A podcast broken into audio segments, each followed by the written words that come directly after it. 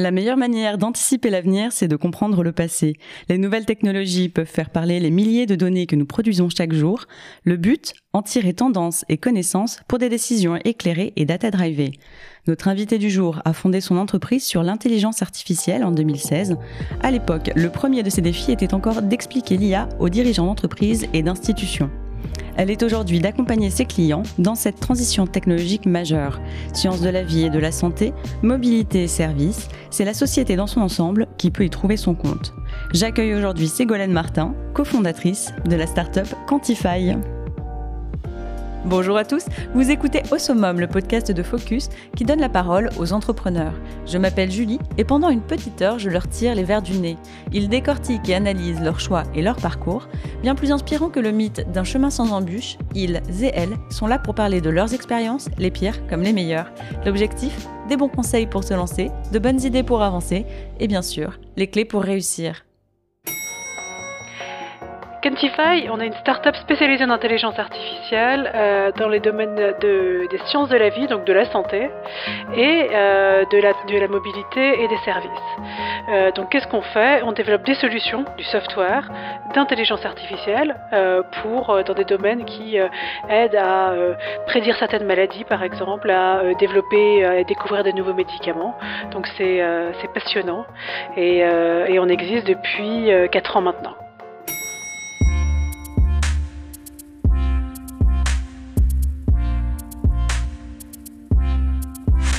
Bonjour Ségolène, bienvenue sur le podcast. Bonjour Julie. Un pied dans les institutions européennes, un autre dans l'innovation. Tu nous viens du domaine des affaires publiques, secteur que tu as quitté pour l'univers encore mal connu en Belgique de l'intelligence artificielle il y a quelques années. Tu n'as donc jamais vraiment quitté l'innovation, tu as simplement franchi la barrière du public vers le privé. Pour résumer ton parcours, tu commences la première partie de ta carrière à Bruxelles, juste après ta sortie d'études, et tu trouves ton premier emploi dans les institutions. Et à l'époque, tu n'es pas encore spécialisé dans l'IA. C'est bien ça? C'est exactement ça. Qu'est-ce qui te passionne à l'époque? Moi, ce qui m'a toujours euh, titillé et taraudé, euh, mhm. c'était que je voulais absolument pas rester euh, enfermée dans un domaine euh, où je n'apprendrais pas, où je n'arriverais pas à évoluer. Et, euh, et, je me suis rendu compte, en fait, euh, justement à la sortie de mes études, que bah, l'innovation, c'était euh, la porte d'entrée vers justement le, un champ des possibles énorme en termes de domaines technologiques différents, projets de recherche, euh, euh, avancées potentielles, euh, où je qui ne me lasserait pas déjà et où euh, je pourrais euh, apprendre et, et constamment me renouveler. En 2011, tu quittes le public pour passer dans une entreprise privée, je crois? Oui. Qu'est-ce qui t'a poussé dans cette direction alors que tu commençais à faire une belle carrière dans le public? Alors bah voilà, je j'avais effectivement, euh, je pense, fait le tour. Mhm. euh, c'est une, une entreprise euh, qui est un peu à mi-chemin entre le entre le public et le privé, et qui me donnait la possibilité de valoriser tout ce que j'avais appris avant et d'aller encore plus loin. et mon rôle là-dedans, c'était l'innovation, donc je pouvais vraiment valoriser ce que j'avais fait, mais aller beaucoup plus loin euh, parce que euh, là il s'agissait de euh, de, de, travailler sur des projets quelquefois très très grands et vraiment dans des domaines en, plein développement. J'ai beaucoup travaillé sur tout ce qui est bah, ICT, les technologies de l'information et de la communication, mais aussi les nanotechnologies et plein d'autres domaines. C'est à ce moment-là que tu découvres un petit peu euh, l'univers de l'intelligence artificielle? Euh, Non, parce qu'on n'en parlait toujours pas. Pourtant, euh, on était, on était, je pense qu'il y avait déjà des projets qui existaient, mais moi, j'étais pas, j'étais pas, j'étais pas exposé, j'étais pas exposé à ça. Dans mon temps libre et dans ce que je, ce que je lisais, etc. Là, je, voyais effectivement que ça commençait à se développer, mais j'ai pas, j'ai pas eu l'opportunité à ce moment-là d'y être directement exposé. Euh, et c'est bon, c'était quand euh, C'était en 2000. Euh, euh, aux alentours de 2010-2011, c'est ça, 2011. Euh, et donc, euh, et donc quand on pense, quand on pense à ça, ça fait ça fait dix ans et et le chemin que l'intelligence artificielle a parcouru entre temps, c'est incroyable. On parle vraiment, on, a passé d'un moment où on n'en parlait pas à un moment où c'est partout. Voilà, c'est c'est c'est fou quand on y pense. Ouais. Tu reprends tes études en 2014 pour faire un MBA, un Master of Business Administration, et tu approches doucement de la trentaine à ce moment-là. Euh, c'est peut-être pas facile de reprendre ses études à ce moment-ci non, c'était pas facile, euh, mais c'était une vraie opportunité. C'est justement dans le cadre de mon ancienne boîte, c'est une opportunité que qu'on pouvait m'offrir. J'ai sauté dessus euh, parce que c'était justement fantastique, et je crois un petit peu en lien avec ce que j'ai dit tout à l'heure euh, de, de, cette, cette peur quelque part que j'ai toujours eu de rester enfermé dans un domaine. Pendant ce master aussi, tu commences à faire mûrir un nouveau projet, c'est Midseas Oui, tout à fait. Oui, oui, tout à fait. Donc ça fait trois activités à la fois. le multitasking, tout ça. Ce qui est, ce qui est drôle, c'est que euh, dans ce master-là, on avait un module sur l'entrepreneuriat euh, où on avait, euh, enfin voilà, appris pas mal de choses, mais mais effectivement, le fait de commencer à travailler sur un tout autre projet d'entrepreneuriat en live, euh, qui est donc euh, qui est donc Midseas, euh, c'était une expérience beaucoup beaucoup plus enrichissante que rester au niveau théorique des, des livres des livres d'école. on était vraiment à cette époque-là au, moment du, du boom de l'économie du partage, de l'économie partagée, donc Airbnb, Uber, ces plateformes-là qui arrivaient. Que avec avec mon associé, nous ce qu'on a ce qu'on ce qu'on le pari qu'on a fait c'est de transposer ce principe-là. Euh, donc, euh, Mitzi, c'était une plateforme où les gens pouvaient organiser des événements culinaires et inviter d'autres. Euh, donc, on s'est lancé à Bruxelles, à Saint-Pétersbourg, à Dublin. On a eu une belle croissance, tout ça en bootstrappant Totalement. Donc on n'a pas levé d'argent, on faisait tout euh, tout nous-mêmes, etc. Donc on c'était c'était bien. Mais en fait rapidement on s'est rendu compte que ben on n'était pas les seuls à, à s'être lancés sur ce marché-là, euh, de l'économie du partage dans ce domaine euh, de la gastronomie, de la nourriture, et, etc. Et euh, malgré le pas mal de signes qui étaient quand même euh, assez encourageants, on s'est dit tiens à terme est-ce qu'il faut pas lui, lui lui dire au revoir et, et se focaliser sur quelque chose d'autre? Est-ce que c'est avec Mitsis que tu as commencé à envisager l'entrepreneuriat comme euh, une vraie voie de carrière pour toi? Ouais, vraiment. Donc effectivement, quand euh, j'ai commencé à bosser sur ce projet-là, j'étais encore dans, dans, mon, dans mon précédent job, j'étais encore employée. Et en fait, bah voilà, le plus euh, je travaillais là-dessus, le plus je trouvais ça intéressant, le plus j'avais envie de passer du temps là-dessus. Et donc, c'est, au bout d'un moment, ça semblait euh, vraiment difficile de faire les deux de, de concert euh, en m'impliquant à fond. Et voilà, j'ai une certaine éthique professionnelle et je voulais pas euh, faire semblant de travailler euh, derrière mon bureau tout en faisant autre chose. Enfin, c'est ce genre de truc que j'ai jamais fait. Donc, donc le choix de le choix de de quitter mon, mon job est venu progressivement, pas du jour au lendemain ça m'a fait peur au début parce que bon quitter un job bien payé euh, euh, avec des, des, opportunités de croissance, euh, une reconnaissance euh, euh, importante, etc. C'est c'est c'est pas n'importe quel choix, euh, mais mais voilà, j'avais des économies, donc ça, ça m'a, enfin, j'avais, j'étais en capacité de, enfin voilà, pas faire le grand saut euh, et et de devoir tout de suite euh, générer des revenus, ce qui était ce qui était important. Et puis euh, j'ai eu la chance de pouvoir faire appel au créditant. Le créditant, c'est un espèce de dispositif qui te permet de euh, faire un congé sabbatique, en fait prendre un congé sabbatique de ton entreprise. Tu peux partir, t'es pas payé, mais euh, tu euh, tu peux tu retrouves ton job à la fin du créditant, donc je crois que c'est maximum un an. Mais donc ça c'était super. Mais du coup, ce dispositif t'a vraiment apporté de la sécurité. Donc, tu avais des économies pour te lancer. Ouais. Et tu avais la possibilité, si jamais ça ne fonctionnait pas comme tu le voulais, de, de retrouver ton travail après. Ouais, exactement. Exactement. Donc, euh, ouais, les feux étaient, euh, étaient ouverts, quoi. Ben, c'est ça. C'est ça. Et je pense que ça, c'est par rapport à l'entrepreneuriat en général. quand on, décide de se lancer euh, à temps plein euh, dans une boîte sans avoir euh, par exemple déjà des, des clients ou sans avoir des promesses des promesses enfin des ouais des, des leads ou, ou sans avoir un carnet de commandes je pense que c'est important de se dire en tant qu'entrepreneur est-ce que c'est plausible que du jour au lendemain bah, j'ai des clients et que je génère un revenu suffisant pour vivre? Euh, je crois que dans beaucoup de cas, c'est pas forcément le cas. Donc, c'est important de se poser la question au niveau financier de euh, bah, de quoi est-ce que j'ai besoin pour me permettre d'avoir un petit peu de un petit peu de, de cash pour euh, pour développer mon entreprise et pas avoir le couteau sous la gorge au bout d'une semaine, quoi. Là, tu avais juste comme ça, mais tu avais calculé que tu pouvais tenir combien de temps avant de te dire que là, il fallait laisser tomber et revenir à, au salariat? Combien de temps tu pouvais bah durer sur tes économies propres et euh, grâce à ton euh, créditant bah, Voilà, c'est pas c'est pas la façon dont, dont, je me suis posé la question. La question c'est plus en, en termes en termes d'objectifs. Euh, d'horizon, me dire bah voilà d'ici d'ici euh, six mois, aux alentours de six mois, j'aurai euh, la possibilité euh, de vivre de mon projet, euh, et donc ce sera aussi quelque part une confirmation que que le pari est réussi et que et que je peux aller de l'avant. La, la, façon dont je me suis posé la question, c'était plus de me dire quel est mon objectif, tu vois, quel est mon objectif, et l'idée c'était pas de de brûler mes économies, mais plutôt de se dire à tel horizon, je veux être en mesure de pouvoir prendre une décision sur si je continue dans cette voie-là ou pas. Parce qu'autrement, tu peux, tu peux continuer, continuer, continuer, et, euh, et je pense que avoir des, des, un objectif, des objectifs précis en termes de timing, ça aide aussi à, à, à aller de l'avant, à accélérer et à faire des choix. Et puis surtout à pas perdre de vue là où tu vas aussi. Exactement. Du coup, tu les as atteints tes objectifs euh, au bout de six mois? Euh, non. mais tu as quand même continué. Ouais, mais j'ai quand même continué.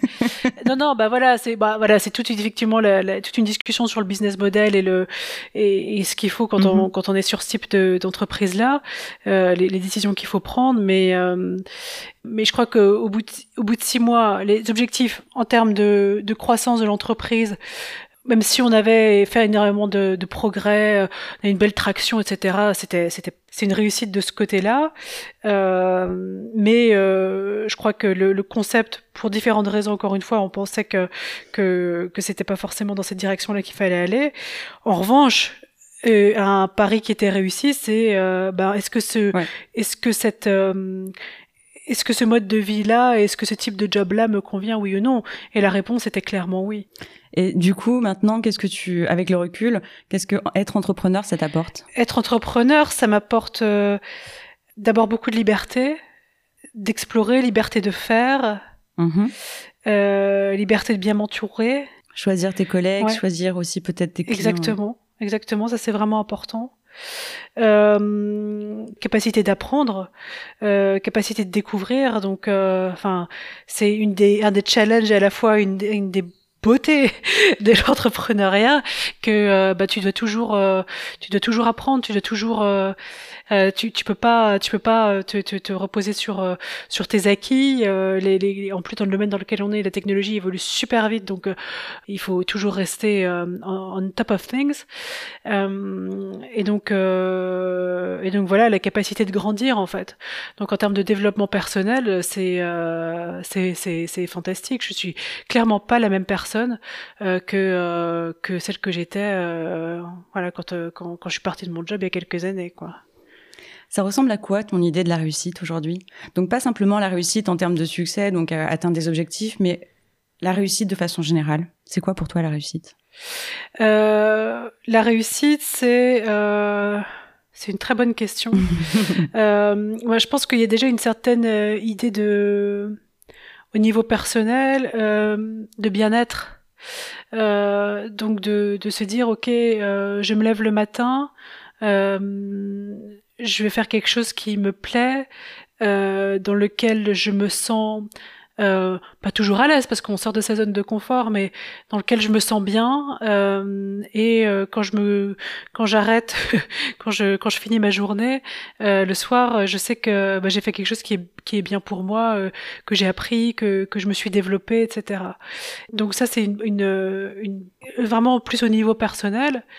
après, il y a la réussite, évidemment, en termes de capacité à, à développer un business, à développer un projet à développer mhm. une équipe, euh, à faire grandir euh, euh, quelque chose qui a du qui a du sens à la fois au niveau business, mais aussi pour nous de plus en plus au niveau sociétal. Donc on essaye de, de faire euh, bah, de mettre les technologies au service de bah, de la société à travers les projets qu'on a dans la, dans la santé, dans la mobilité en particulier. Euh, donc voilà, c'est vraiment euh, développer un projet qui a du sens et dans lequel euh, je me sens bien et puis qui qui se développe quoi. Et quelles sont les qualités intrinsèques qui font de toi euh, une bonne entrepreneuse, qui font que tu réussis ou que tu as réussi à développer pour euh, pour te sentir bien et pour euh, pour avancer? Je pense qu'il y a des qualités que j'avais à la base et des qualités que j'ai développées. les qualités que j'ai à la base, je crois, pour ce que tout le monde me dit, c'est une grande capacité de résilience.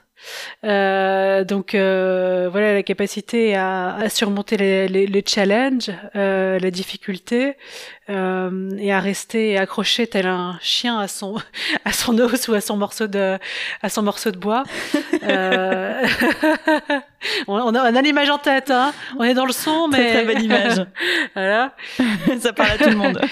euh, donc non, non, mais je crois que ça c'est vraiment important parce que voilà, c'est c'est c'est il y a, y a rien qui est facile dans la vie, mais l'entrepreneuriat. Euh, notamment quand tu es chef d'entreprise, ben euh, les, les challenges, as, t'en as régulièrement. Il faut euh, bah, apprendre à les, bah, les encaisser. Il faut apprendre à, à les voir d'une autre façon, euh, transformer la difficulté en opportunité, ce qui est pas toujours, c'est facile à dire, mais c'est pas toujours facile à faire. mais donc vraiment, vraiment, il faut avoir un mindset, une, une, une sorte de euh, bah, de résistance quoi. Euh, il faut euh, je crois que c'est la, Mm-hmm. la, la, réussite ça vient aussi de la capacité à continuer à t'acharner à pas te euh, à pas te, te, te, te, te décourager euh, face à un truc qui va pas comme tu veux parce que les, les, les, ça ne va jamais aller comme tu veux c'est sûr. La prise de décision est aussi vraiment importante on a un petit peu parlé tout à l'heure. Euh, comment est-ce que tu fais pour prendre une décision rapidement et euh, sans revenir dessus tout le temps? Ouais, mais je crois que ce qui est important, c'est euh, déjà de fixer un, un, objectif en termes de, en termes de euh, où est-ce que tu vas, où est-ce que tu veux aller, où est-ce que tu veux faire aller ton entreprise. Et déjà, si tu arrives à, à, clarifier ça, ce qui n'est pas toujours euh, évident parce que bah ça va super vite, euh, tu peux, t'as plein d'opportunités, plein de choses à, à, décider. Mais déjà, si tu arrives à te fixer des objectifs à court, moyen, long terme, euh, quand le moment arrive de prendre une décision, euh, tu vas prendre cette décision par rapport à la direction dans laquelle tu vas. Euh, et la décision va être beaucoup plus facile à prendre si tu sais ce que tu veux euh, et si bah, le choix qui est en face de toi te permet euh, d'aller ou pas dans, dans cette direction-là. Et donc euh, choisir, c'est ouais. choisir, c'est renoncer. Euh, de, et, et, donc il faut savoir, bah, notamment parce que le temps est ultra limité, par exemple, faire des choix. Donc si tu sais où tu vas, c'est beaucoup plus simple. Euh, les valeurs de l'entreprise, la culture de l'entreprise, ça fait vraiment partie des choses que tu as voulu instaurer, je crois. L'inclusivité euh, et euh, une équipe à taille humaine et donc euh, très bienveillante, c'est bien ça? Oui, c'est ça, c'est ça. C'est quelque chose qui, qui s'est fait dès le départ, euh, où bah, c'était important déjà de définir nos valeurs. Et pour moi, bah, ce, ce, ce, respect de la, de la diversité, l'inclusivité, le respect des différences, l'ouverture, euh, c'est quelque chose d'important. Euh, et donc, c'est, ça a été ancré quelque part dès, dès, dès, le départ. Et si tu dois essayer de convaincre là maintenant euh, un chef d'entreprise d'ouvrir son entreprise justement à cette diversité, quels sont les arguments que tu lui euh, mettrais sous le nez au bout du nez ouais. oui, sous le nez. euh, bah, déjà, je crois qu'on est dans un, dans un monde qui évolue extrêmement vite. Ouais. Euh, et donc pour une entreprise, euh, rester dans son précaré, euh, continuer à, c'est important évidemment de, de, de, de garder sa culture, d'avoir une certaine forme de stabilité, mais c'est important de pouvoir évoluer en même temps que le monde évolue. Mhm. Mm -hmm. Et si on continue à avoir un type de d'employé qui est toujours le même, qui a fait les mêmes études, qui pense de la même façon, comment est-ce que c'est possible de s'assurer que l'entreprise va pouvoir innover. Tandis que bah, si tu si tu si tu promeus la diversité, euh, et ben tu promeus la capacité à avoir bah, des gens qui vont te questionner, euh, des gens qui vont voir les choses éventuellement de façon différente, de façon complémentaire et qui peuvent t'aider à, à ne pas rester dans ton dans ton dans tes traces en fait. Dernière question pour cette première partie avant qu'on s'intéresse plus précisément à, à, ta à ta compagnie Quantify. On a mis une petite playlist en place. Est-ce que tu aurais deux chansons à partager, une qui t'inspire, une qui te motive Ouais, alors euh, une qui me motive, une chanson que j'aime beaucoup, c'est euh, Uh, I'd Rather Dance With You, The Kings of Convenience. Euh, je, connais leur chanson par cœur, mais je sais même plus d'où ils viennent. Si, si, c'est des Norvégiens. Donc ça, c'est une chanson qui est vraiment très chouette et qui, et il y a beaucoup d'humour et, euh, musicalement, c'est, c'est, c'est très sympa. C'est plein de, c'est plein de peps.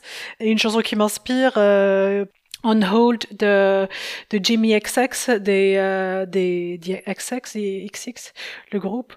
Et donc ils ont tout un, un univers, les XX qui est le leur et que je, encore une fois que j'arrive à écouter en travaillant et donc je peux me je peux me concentrer euh, et, et, et, ça marche ça marche quand même pas mal.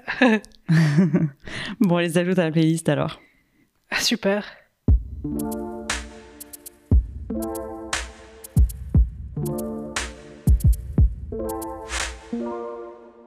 Ok, question-réponse flash. Ok, vas-y, je t'écoute. Siri ou Google Home? Euh, ni l'un ni l'autre. ni l'un ni l'autre. Euh, je ne veux non non la protection des données. Le plus tu travailles dans ce domaine-là, le plus tu fais attention. Donc euh, ni l'un ni l'autre. Cerveau ou euh, intelligence artificielle? Un petit mix des deux. Hein. Rêve ou réalité? Réalité. 2021 ou 2031 2021. Pourquoi? Euh, bah parce que euh, il faut, il faut profiter du jour le jour. C'est bien d'aller d'avoir des ambitions, c'est bien de regarder le lendemain, c'est bien de se projeter. Mais euh, une des clés du bonheur pour moi, c'est vraiment de profiter de, du moment présent et euh, et pas de remettre le, le, le, le tout le plaisir à, à demain.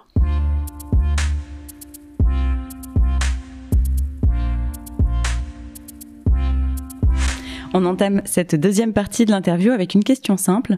C'est quoi l'intelligence artificielle? Donc l'intelligence artificielle, c'est la capacité euh, d'une machine, donc d'un programme informatique, à apprendre en fonction de l'expérience donc des données. Comment est-ce que euh, un programme informatique va pouvoir utiliser des données pour euh, apprendre du passé et pouvoir faire généralement une prédiction mm-hmm. Euh, pour le futur. Donc une prédiction, ça peut être, euh, je vais regarder un scan, une, un scan de poumon, euh, je vais regarder plusieurs scans de poumon, je vais faire une prédiction sur si ce scan a un cancer oui ou non. je vais regarder plusieurs comportements d'achat de consommateurs et je vais faire une prédiction sur ce qu'un consommateur va acheter à, à, une telle date. je vais regarder, voilà, plus, des données passées et je vais utiliser ça pour prédire quelque part le futur, mais pas prédire dans une boule de cristal, prédire euh, grâce à l'expérience. Tu n'as pas fait d'études en développement. Euh, comment t'es venue cette idée de l'intelligence artificielle, sachant que du coup, euh, à l'époque, on en parlait encore très peu? Le, dans mon, dans mon, dans mon expérience précédente, de la boîte précédente dont j'ai parlé tout à l'heure, on avait euh, commencé à implémenter euh, des, algorithmes d'intelligence artificielle pour euh, un, un, cas très précis qui est le setting des prix, donc de façon automatisée en prenant en compte plusieurs paramètres. Et, et, donc on avait réussi déjà bah, à avoir à, à, le mettre en œuvre et ça marchait plutôt bien.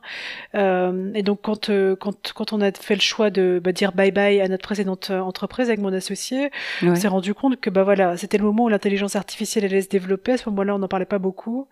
Et nous, on avait acquis cette expertise-là. Euh, on voyait le potentiel pour énormément de domaines. Et donc, euh, bah, il y avait une, une un, un, petit jump à faire, euh, évidemment un gros jump à faire même entre, entre les deux concepts, mais euh, mettre en place une entreprise qui se focaliserait justement sur l'intelligence artificielle. Donc mettre cette expertise à disposition des autres.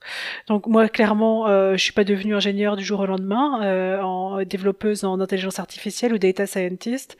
Mon rôle dans l'entreprise c'est pas ça, mais bah, je suis, j'ai, j'ai continué avec mon associé, mon précédent associé qui lui avait avait cette expérience là, cette expertise et donc ça, le, le président d'associé dont tu parles, c'est euh, Nick euh, Subramanian, c'est ça? Oui, c'est ça. Ouais.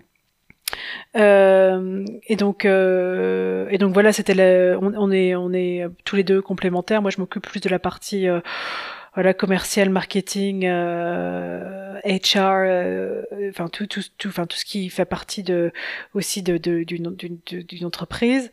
Mm-hmm. et lui se focalise sur la partie engineering, donc développement développement des projets et suivi des projets, donc toute la partie technique en fait.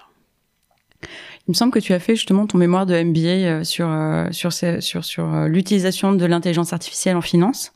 Ouais. Est-ce que tu as choisi ce sujet-là pour voir un peu s'il y avait matière à, se développer dans ce domaine-là, à, créer ton entreprise, ou est-ce que c'était un peu fortuit et, et tu t'es lancé après? Non, effectivement, il y avait un lien total, total, avec euh, avec l'entreprise. Euh, à ce moment-là, on avait eu quand même pas mal de projets sur euh, sur la finance, notamment de la prédiction des prix euh, des matières premières, avec des super des super résultats.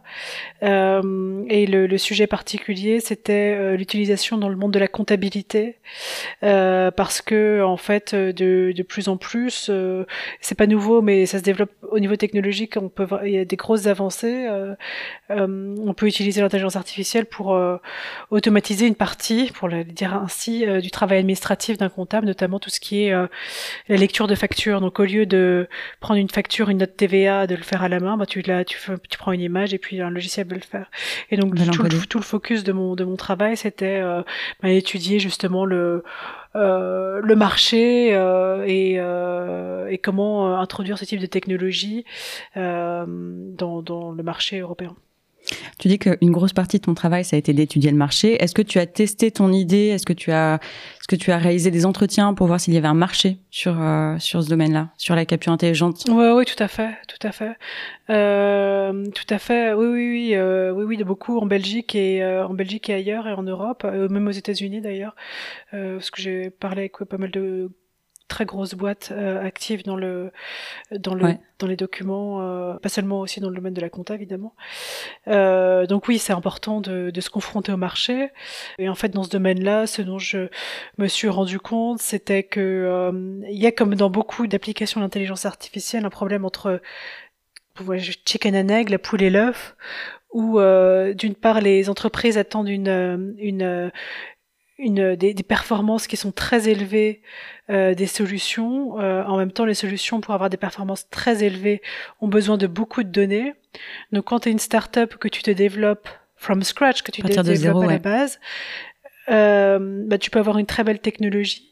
Euh, mais si euh, t'as pas accès à des volumes de données qui sont très très élevés, euh, c'est pas si facile que ça. Comment est-ce que vous avez résolu ce problème dans ce cas-là à Quantify?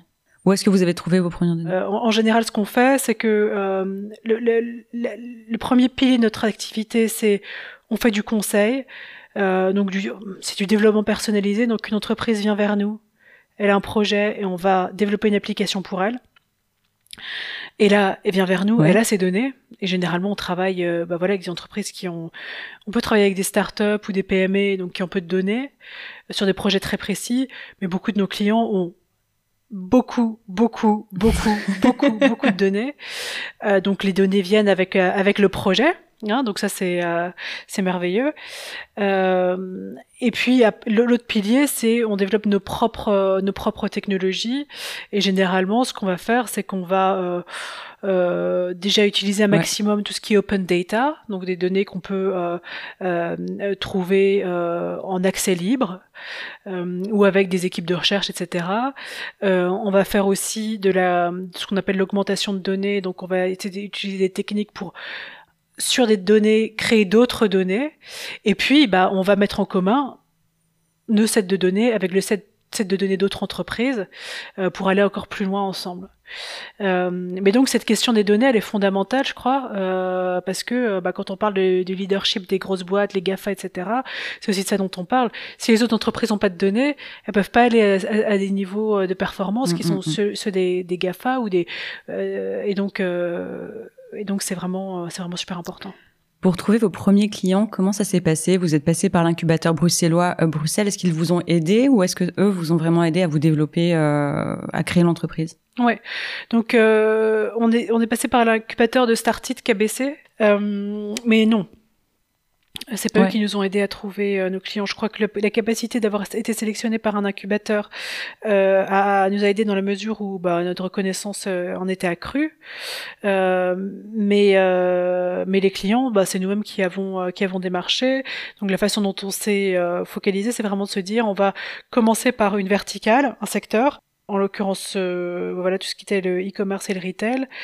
Euh, et on va définir quelles sont les applications d'intelligence artificielle et on va les frapper à des portes euh, en, un petit peu en regardant euh, où quelles entreprises pourraient en bénéficier pour euh, pour pouvoir pour pouvoir le pour pouvoir leur proposer etc comment est-ce que vous avez contacté vos premières personnes? Comment? Bah par téléphone par email euh, ouais, ouais c'était pas mal de cold outreach, hein, de, donc euh, à froid. Euh, mm, mm.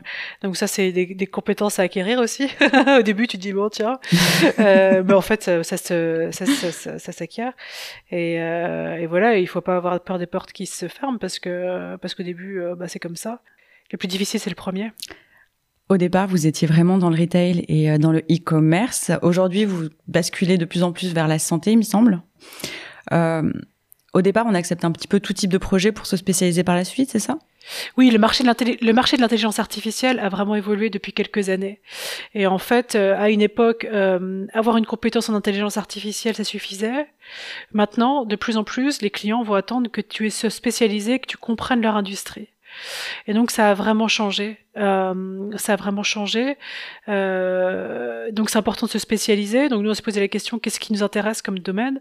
Comme on avait fait cette première mondiale dans le domaine de la santé et que le domaine de la santé est fantastique. Enfin c'est passionnant. Il y a tellement de choses à faire et sur lesquelles avoir un impact. Ça semblait au niveau de la mission de l'entreprise c'était super aussi. Euh, donc c'est le choix qu'on a fait.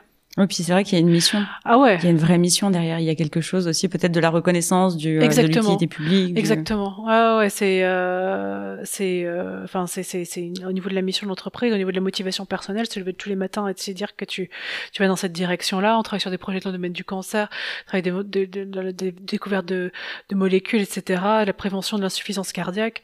Waouh. Enfin, c'est chouette, quoi. Qu'est-ce qui a été le plus dur lors de la création de l'entreprise? Ouais, pour moi, c'était vraiment euh, trouver premier client. Il y a évidemment d'autres difficultés, plein, mais euh, mais celle-là, je trouvais que c'était bah, c'est le, le, challenge principal et une fois que tu l'as dépassé, ben tu peux, enfin, il y a d'autres challenges évidemment, hein, mais bon, c'était c'était un challenge important. Mm-hmm. Si tu pouvais changer quelque chose dans ton parcours, qu'est-ce que ce serait? Euh, Si je pouvais changer quelque chose dans mon parcours, je pense que je euh, je ferais pas forcément ces études-là. Euh, ouais, sur, sur, les affaires que, publiques euh, bah, C'est quelque chose qui m'apporte énormément. Et, euh, mais bon, je me rends compte que, que maintenant, peut-être que si j'avais été dans une école de commerce, par exemple, ou euh, quelque chose d'équivalent, euh, bah, ça m'aurait plus vite euh, mis sur euh, le chemin où, dans lequel, sur lequel je, suis actuellement, euh, qui me convient plus finalement. Et mais bon, je le savais pas à cette époque-là, j'ai jamais hésité, donc bon, c'est facile de refaire le passé, mais mais c'est ça que je changerais. voilà. Ouais. Quel, est, quel, a été ton plus beau succès euh, dans ta boîte aujourd'hui? Euh, Le plus beau succès? Le plus éclatant Le plus éclatant, euh, bah il y a eu notre première mondiale dont j'ai parlé tout à l'heure dans le domaine de la cardiologie. Je crois que ça c'était vraiment euh, quelque chose de super important pour nous. Il y a eu un avant et un après clairement. Alors tu peux l'expliquer en quelques mots? Ouais, ouais, ouais. Donc, euh, on, on, a, on a réussi, à, on est la première équipe qui a réussi à prédire euh, un type de, pathologie cardiaque, une, un type d'arythmie cardiaque qui s'appelle la fibrillation auriculaire, qui atteint très très grosse partie de la population, qu'on le sache ou pas. Et jusqu'à présent, on pouvait utiliser l'intelligence artificielle pour le diagnostiquer, donc utiliser sur des enregistrements cardiaques. Euh, et nous, ce qu'on a réussi à faire, c'est montrer, démontrer que c'était possible de le prédire. Et donc, ça ouvre la voie au niveau scientifique à énormément d'avancer pour pouvoir empêcher en fait cette pathologie d'arriver. Et donc, au lieu de la traiter, ben, de pouvoir la prévenir. Et donc, euh, et donc c'était important. Pourquoi? Parce que euh, pour, pour nous, l'excellence, c'est dans, dans, dans, dans la culture de l'entreprise, c'est vachement important. C'est très important. Et donc, euh, le, le, le, faire avoir avoir ce type de bah, de réussite là, ça ça ça va au-delà de l'excellence qu'on qu'on prétend quelque part, ça démontre qu'on est extrêmement, enfin qu'on a du bon travail tout simplement. Euh, et donc ça nous a mis dans des nouveaux rails en fait, mhm. euh, qui nous a permis de, bah, de nous développer dans le domaine de la santé. Donc il y a vraiment un avant, un après. On a d'autres réussites hein, dans le domaine, euh, enfin voilà, de, de plein d'applications qu'on a développées qui marchent super bien. On a fait la différence, mais celui-là, euh, au niveau du symbole et de toutes les conséquences que ça a eu, c'est vraiment quelque chose de plus, de plus important. Et aujourd'hui, en termes de croissance, tu en es où avec Quantify vous en êtes où avec ton association Ouais, bah, on a, on a, on double, on a doublé le chiffre d'affaires euh, par rapport à l'année dernière. Euh, on va, euh, on se développe bien, on se développe bien. Euh, on croit à la fois au niveau du, au niveau des équipes, on croit au niveau du chiffre d'affaires, on croit au niveau du projet. Euh, et puis là, en, ce moment, on travaille aussi beaucoup sur euh, développer nos propres technologies, euh, justement dans le domaine de la santé, euh, où on arrive vraiment à faire la différence dans des domaines euh, euh, qui sont assez qui sont assez complexes, tels que la découverte de molécules. Donc ça c'est c'est super important aussi de bah voilà, de s'inscrire et de, de faire avancer en fait l'état de l'état de la science dans ce domaine-là et de développer notre propre portefeuille aussi de technologie. Euh, au Quand tu dis que vous développez votre propre portefeuille, tu parles de technologie SaaS en marque blanche, c'est ça? C'est ça, c'est ça. Alors euh, oui, oui, exactement. Euh, marque blanche ou pas marque blanche, hein, mais euh, mais mais effectivement, au lieu de développer une technologie pour un client, on va développer une technologie, voilà, qu'on va appeler SaaS, qui qu'on va réutiliser d'un client ou à un autre. Ce qui est intéressant pour vous, j'imagine c'est la récurrence du coup des euh, de l'investissement. Ça veut dire qu'à chaque fois, vous pouvez réutiliser sans avoir à tout redévelopper euh, comme des missions ouais, C'est exactement ça. C'est plus stable. C'est exactement ça. Euh, et oui, oui, tout à fait. Et ça permet ben, de de d'acquérir une expertise au niveau d'un d'un sujet particulier encore plus encore plus élevé parce que au lieu de tout découvrir from scratch euh, quand, euh, quand on a un nouveau projet, euh, on va, on sait déjà beaucoup de choses, on a une technologie qui marche bien et la, la, la, la partie découverte est beaucoup moins importante et donc c'est nous qui apportons l'expertise. Enfin, on n'apporte pas seulement plutôt l'expertise au niveau de l'IA, l'intelligence artificielle, on apporte aussi l'expertise de l'IA appliquée à tel ou tel problème. Quoi aspect un peu pratique aussi. J'imagine que du fait de ne pas avoir à chaque fois besoin de tout redévelopper, ça démocratise un peu les technologies pour les plus petites entreprises qui n'ont pas forcément les moyens d'investir dans des gros projets. Oui, oui, tout à fait. Tout à fait. Euh, oui, oui, oui. Ce qu'on développe, c'est à la fois pour les plus petits et les plus gros. Euh, mais le, but, effectivement, enfin, la, le, plutôt la, la, direction dans laquelle va le marché de l'intelligence artificielle, c'est vraiment on va vers la commoditisation, commodification Euh, donc c'est vraiment la technologie qui, euh, ben voilà, est accessible à de plus en plus de, gens parce que ça fait partie des produits. Et euh, dans certains cas, on parlait tout à l'heure de la compta, la comptabilité, ben tu vas euh, acheter un logiciel de compta qui inclut l'intelligence artificielle. Tu vas pas acheter un logiciel d'intelligence artificielle, mais ça va être là par défaut, par défaut parce que la technologie a fait ses preuves, etc. Et donc, bah du coup, la, la technologie est de plus en plus accessible. Euh, à ce niveau-là pour des pour des euh, pour des tâches qui sont standards, des tâches qui sont standardisées pour les autres pour les plus petites entreprises.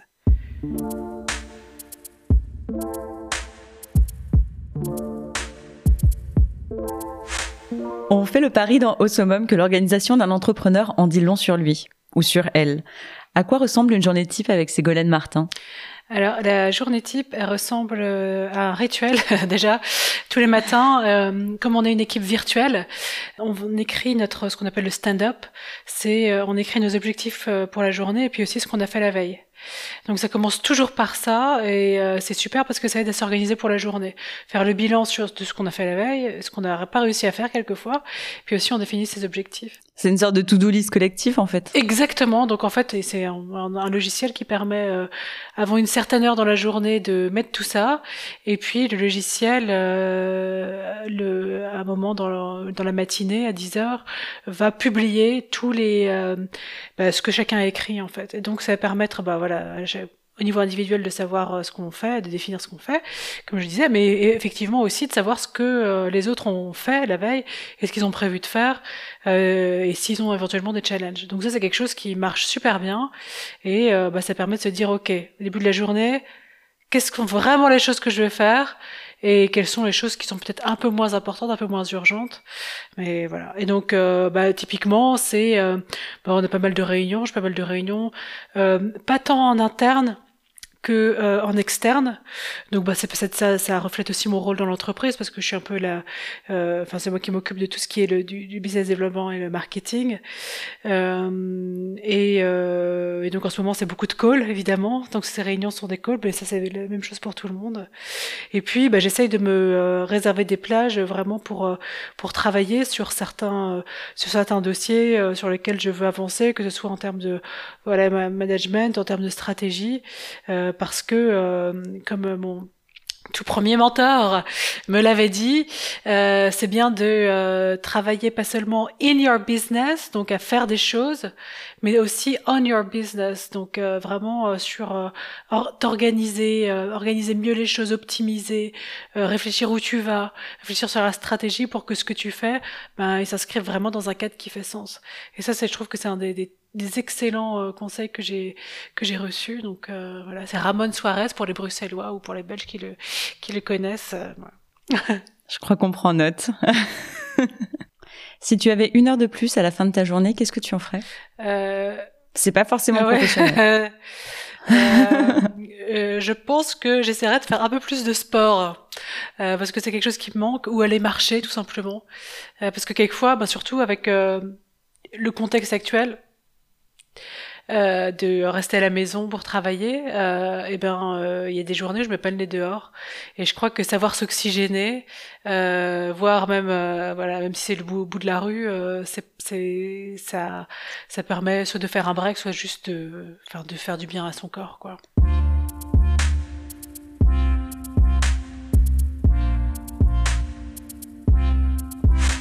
Dernière partie de notre podcast et sans surprise, on va y parler d'intelligence artificielle et faire un état des lieux dans l'écosystème entrepreneurial de Belgique.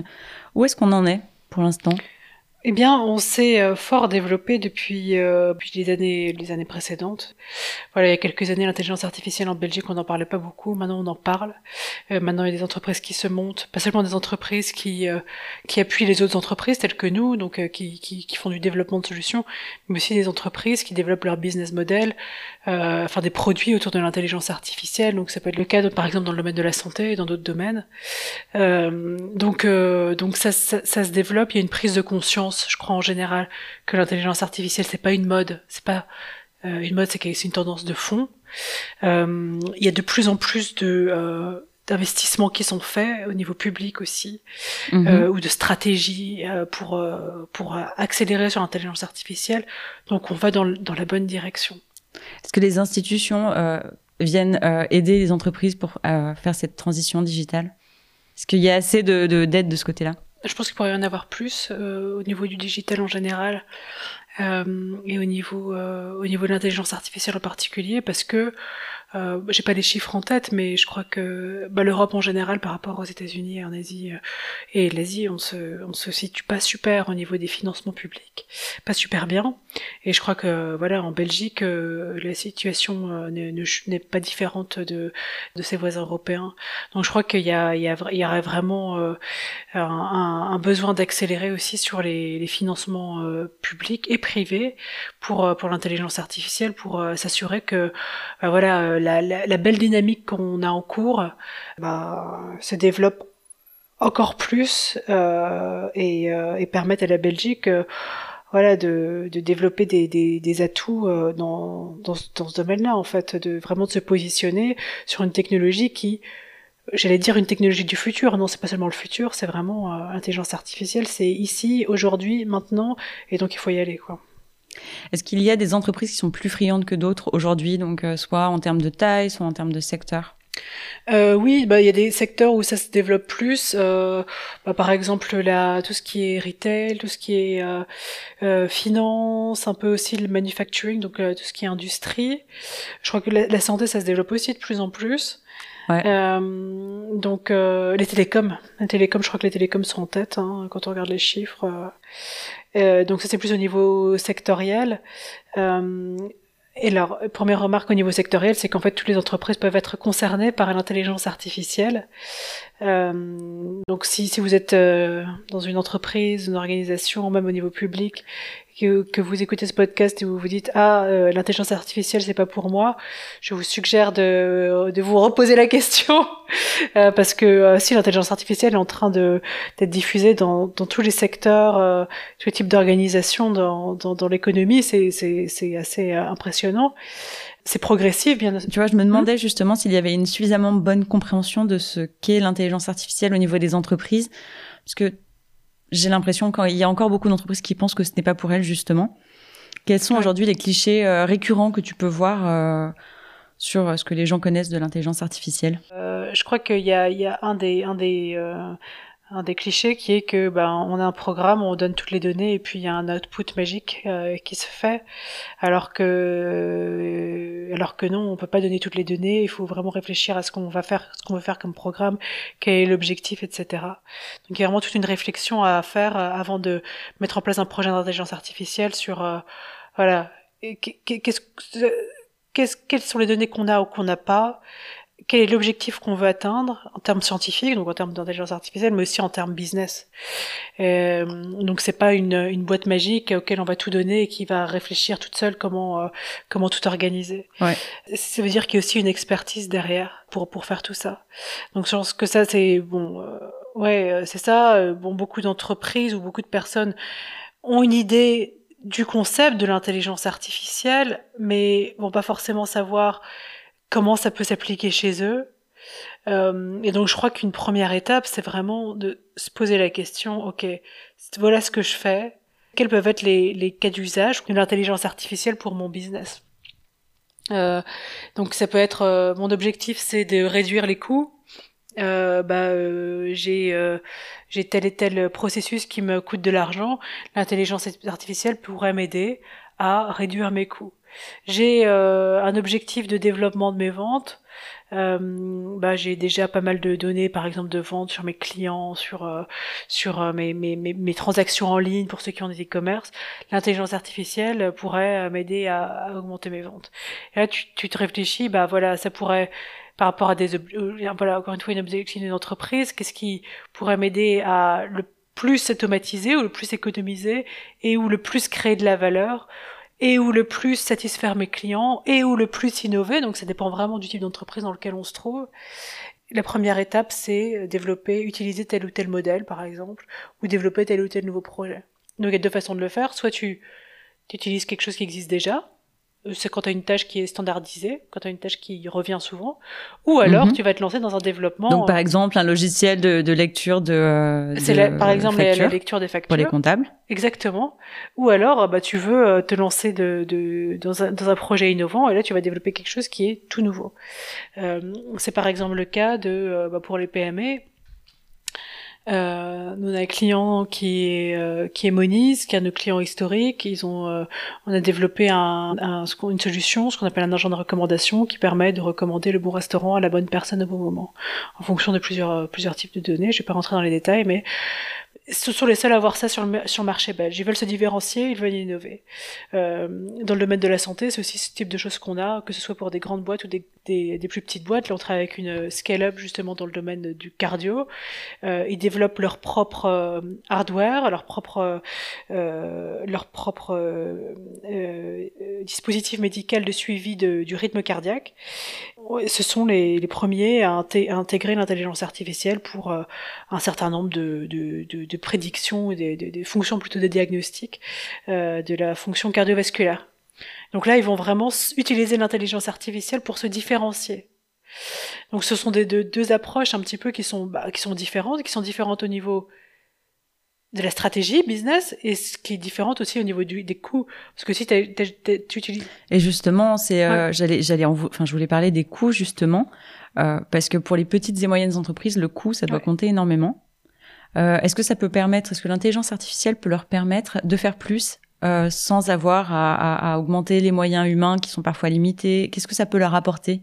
Voilà, bah écoute, si, si, si, tu, si tu vas utiliser quelque chose qui existe déjà, typiquement, bah, euh, ou on va reprendre l'exemple de la lecture de facture, t'as pas forcément beaucoup de, euh, de paramétrage à faire euh, et donc euh, l'investissement sera assez enfin sera très très limité et tu peux avoir un, retour sur investissement euh, en termes d'économie qui est très très rapide parce que tu t'économises du temps euh, et, euh, de l'argent euh, vraiment rapidement. Mm. donc ça c'est ça c'est pour le, le, le, si, si tu utilises des solutions qui sont qui sont déjà clés en main ou partiellement clés en main. Et puis, bah voilà, après, si tu te lances dans un développement from scratch, je crois que la question que tu dois vraiment te poser, c'est euh, quel, quel, est l'objectif La première question que tu vas te poser, c'est quel est l'objectif business que je, veux atteindre? Euh, et quel est le retour sur investissement que je veux en avoir? Euh, et euh, il faut que ça soit justifié. Si c'est pas justifié, ben ça vaut peut-être pas forcément le coup de te lancer. Euh, et le coup, ça peut être assez variable par rapport euh, bah, au travail qu'il y a à faire sur les données. quelquefois, bon, les données peuvent être, euh, enfin voilà, dans un état où il y a beaucoup de travail à faire en termes de, nettoyage, de structuration, etc. ça dépend de ça. Ça dépend aussi de la complexité du modèle que tu dois développer. Ça dépend de, de pas mal de choses. De si qu'est-ce que tu veux. voilà, enfin, enfin voilà, tu peux rajouter pas mal de, de, fonctionnalités sur ta solution en fonction de tes objectifs. On parle notamment beaucoup de tout ce qui est euh, l'explainability, l'explicabilité des algorithmes. Euh, donc de plus en plus, bah, des organisations veulent euh, utiliser l'intelligence artificielle, mais veulent comprendre pourquoi est-ce que le modèle d'intelligence artificielle fait une prédiction. Donc il faut développer une couche en plus pour euh, comprendre pour un utilisateur humain euh, pourquoi, comment, comment fonctionne le, monde, le modèle en gros? C'est pas obligatoire, mais bon bah si tu dois le faire, bah ça va, ça va te coûter plus de temps, plus d'argent. Donc, euh, donc euh, nous là. C'est quoi? C'est un objectif de transparence derrière ça? Euh, De compréhension. Alors il y a, ça, ça, dépend de, de plus en plus. On, on peut s'attendre à ce qu'au niveau réglementaire, euh, il y ait une obligation. ouais, de de de de d'avoir ce type de de modèle pour que qu'une organisation puisse démontrer pourquoi elle prend tel ou, tel ou tel type de décision et pour permettre à l'utilisateur humain euh, de justifier aussi pourquoi est-ce qu'il a suivi, oui ou non, le, euh, le, le, le la recommandation d'un modèle. Mais je crois qu'au niveau plus basique, il y a aussi une volonté de, euh, de beaucoup d'utilisateurs de comprendre pourquoi, euh, de pas suivre aveuglément la recommandation d'un modèle. Typiquement dans le domaine de la santé, un modèle fait tel ou tel type de diagnostic ou fait telle ou telle recommandation de traitement. Euh, un docteur va pas forcément vouloir suivre aveuglément je, euh, ce qu'une machine lui dit, j'exagère le trait, euh, vouloir comprendre pourquoi. il y a aussi une question d'éthique et de responsabilité derrière. Aussi, ouais, ouais, tout à fait. La machine n'est pas responsable. En fait. Ouais, ouais. Alors ça, c'est effectivement tout un, tout quelque chose qui est, enfin, voilà, la question de la, la responsabilité. Hein, enfin, c'est, je crois qu'on en entend beaucoup parler euh, pour euh, pour les voitures automatiques, les voitures intelligentes. Ouais, ouais, ouais, ouais, tout à fait. Que faire si elles doivent écraser une vieille dame ou un enfant? C'est ça, qui euh, qui sont des, des questions qu'on se qu'on se pose pas forcément en tant que conducteur, enfin, en tout cas pas comme ça. Euh, mais mais effectivement qui qui arrive dans, dans typiquement dans ce type de dans ce type de mm, mm. d'application. Euh, mais donc nous, par rapport à ça, par rapport à une entreprise qui se dit, je vais me lancer dans un dans un projet, une organisation, parce qu'entreprise ça peut être ça peut être aussi une association, une organisation publique. La recommandation qu'on fait, c'est vraiment commence par la plus petite chose que tu peux faire. Hein. Euh, surtout si tu veux commencer à avoir à développer ton propre ta propre solution, c'est te dire ok quelle est l'étape minimale que je dois faire pour avoir des premiers résultats et pour être sûr déjà que ce que je veux faire ça marche. Donc il y a les petites étapes par petite étape. Quoi. Ouais, ouais, Quitte à intégrer ensuite de nouveaux outils euh, à la première solution que tu as. Ça va être développer un premier modèle sur un premier set de données et voir si ça marche. Et voir à quel point ça marche. Parce que si ça marche, euh, si on voit que ça marche euh, avec un niveau de précision, un niveau de performance qui est suffisant, on se dit, ah bah ça va justifier d'investir plus euh, ou de développer un modèle qui est plus solide. Euh, mm, mm, mais mm. te lancer tout de suite euh, dans un gros projet où tu vas, voilà, le, le, déjà tu, tu penses déjà à la mise sur le, marché où tu es déjà, enfin tu mets la charrue avant les bœufs plutôt.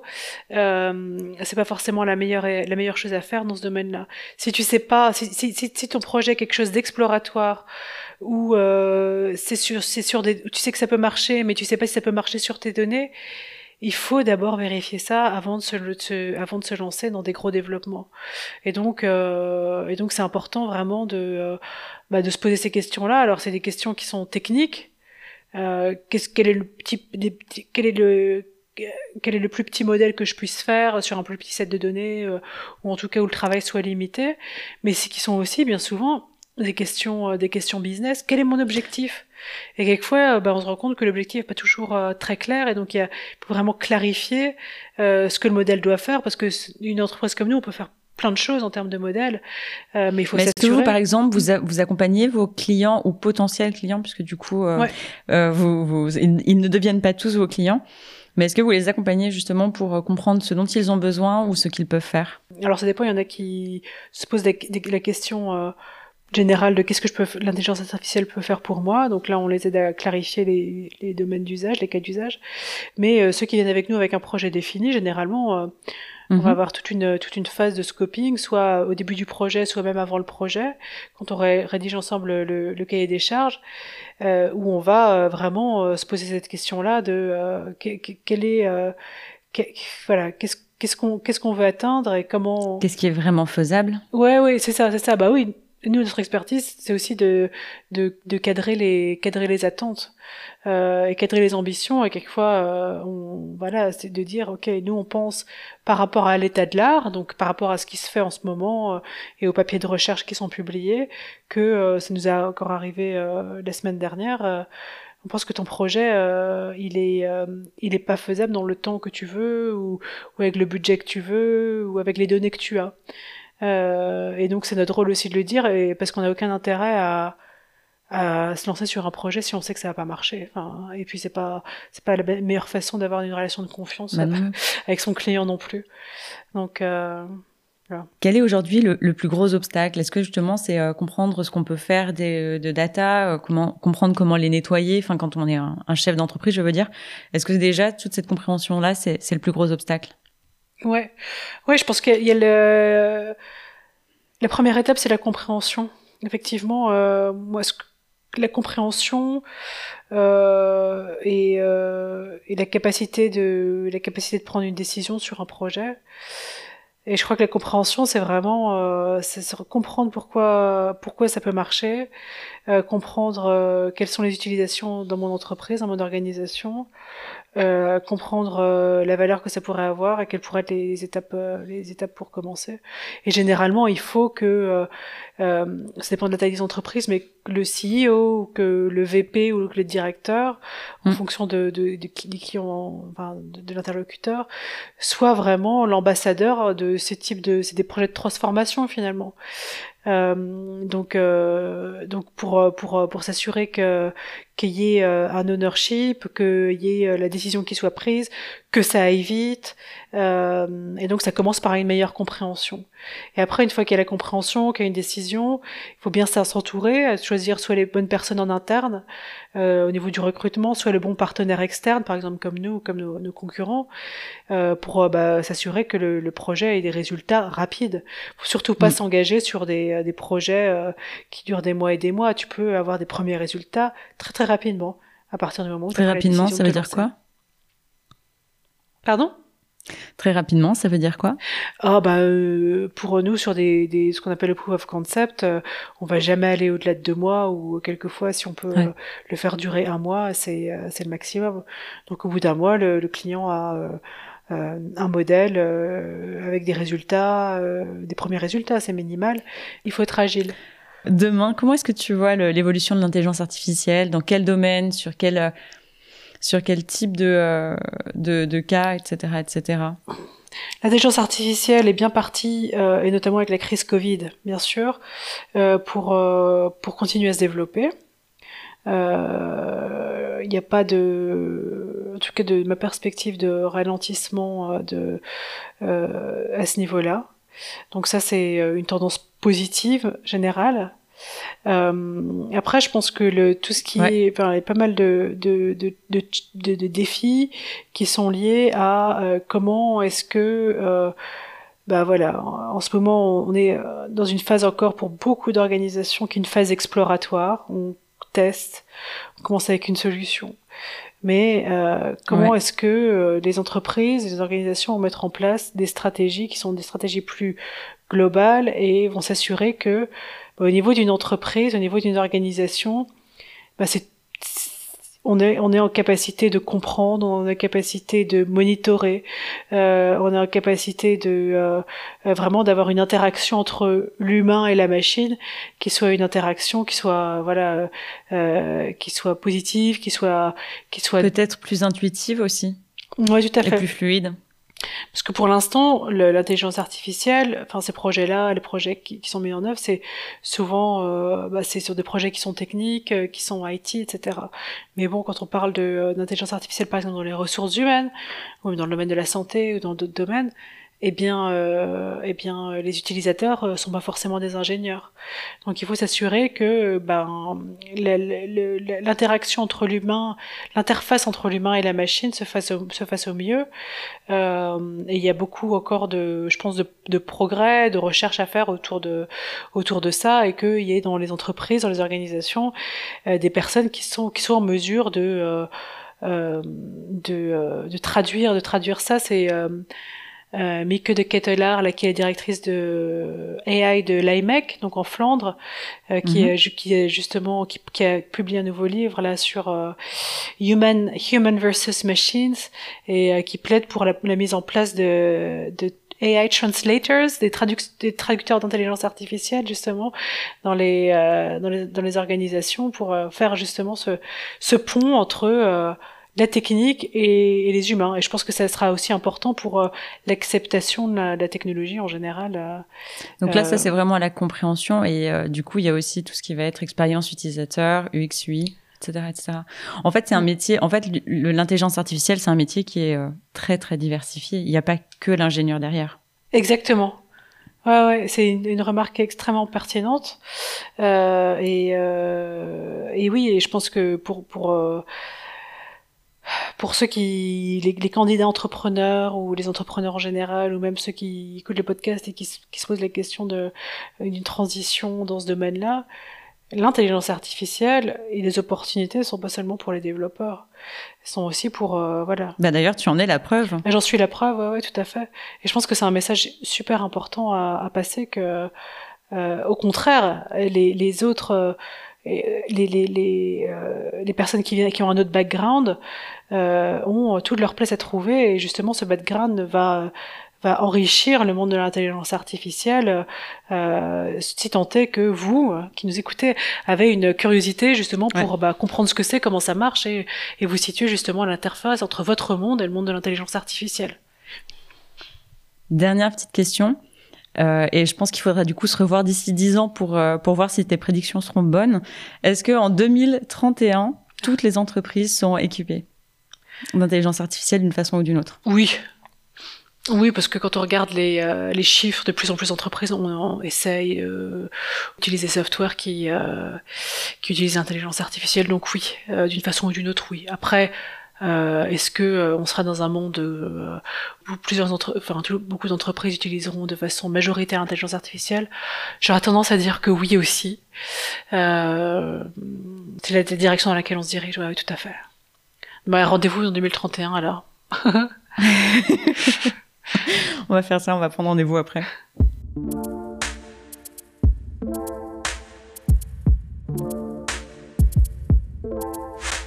Avec l'équipe de Somom, on aimerait que ton passage ici te serve aussi. Les auditeurs peuvent peut-être apporter des réponses, des bonnes idées ou des infos. Est-ce que tu as une question à leur poser?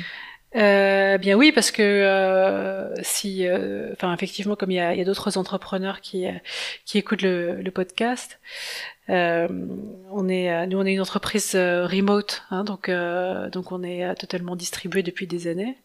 Et maintenant, je vois effectivement que d'autres se se, bah, se frottent à ce nouveau mode de travail. Mmh. donc je, je, suis curieuse de savoir quels sont les bah, les, bonnes pratiques euh, ou les conseils euh, ou les difficultés que les uns et les autres rencontrent dans, ce, domaine-là, euh, notamment s'ils ont des équipes sur plusieurs pays. Donc, toutes bonnes idées seront les bienvenues.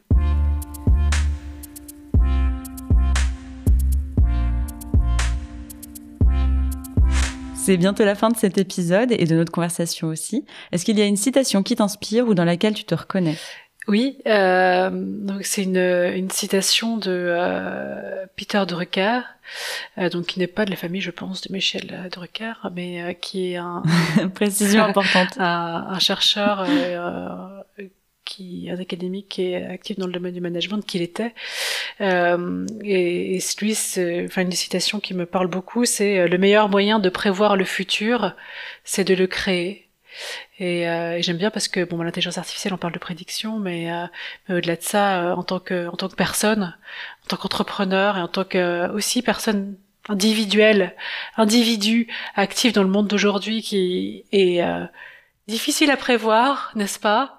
Notamment avec la crise qu'on vit actuellement euh, et ben euh, plus que jamais, euh, on a la possibilité de, bah, de faire la différence, de bah, de d'avancer, de, de créer, euh, et donc de mettre en place le futur qu'on a envie de qu'on a envie de voir. Et donc je trouve ça à la fois au niveau personnel et au niveau professionnel très inspirant. Entendu. Merci Ségolène, c'était vraiment super intéressant. Merci pour cette conversation.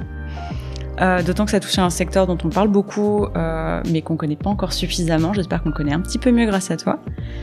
Euh, le prochain épisode de Osomum sortira dans deux semaines. En attendant, vous pouvez soit écouter In the Lift, la version flamande, ou faire un tour sur nos réseaux sociaux pour suivre notre actu, écouter les précédents épisodes, donner votre avis ou mieux encore, répondre à la question de Ségolène. Rendez-vous sur notre page Facebook FocusFR ou sur notre Insta au.somum. À très bientôt. Au, revoir.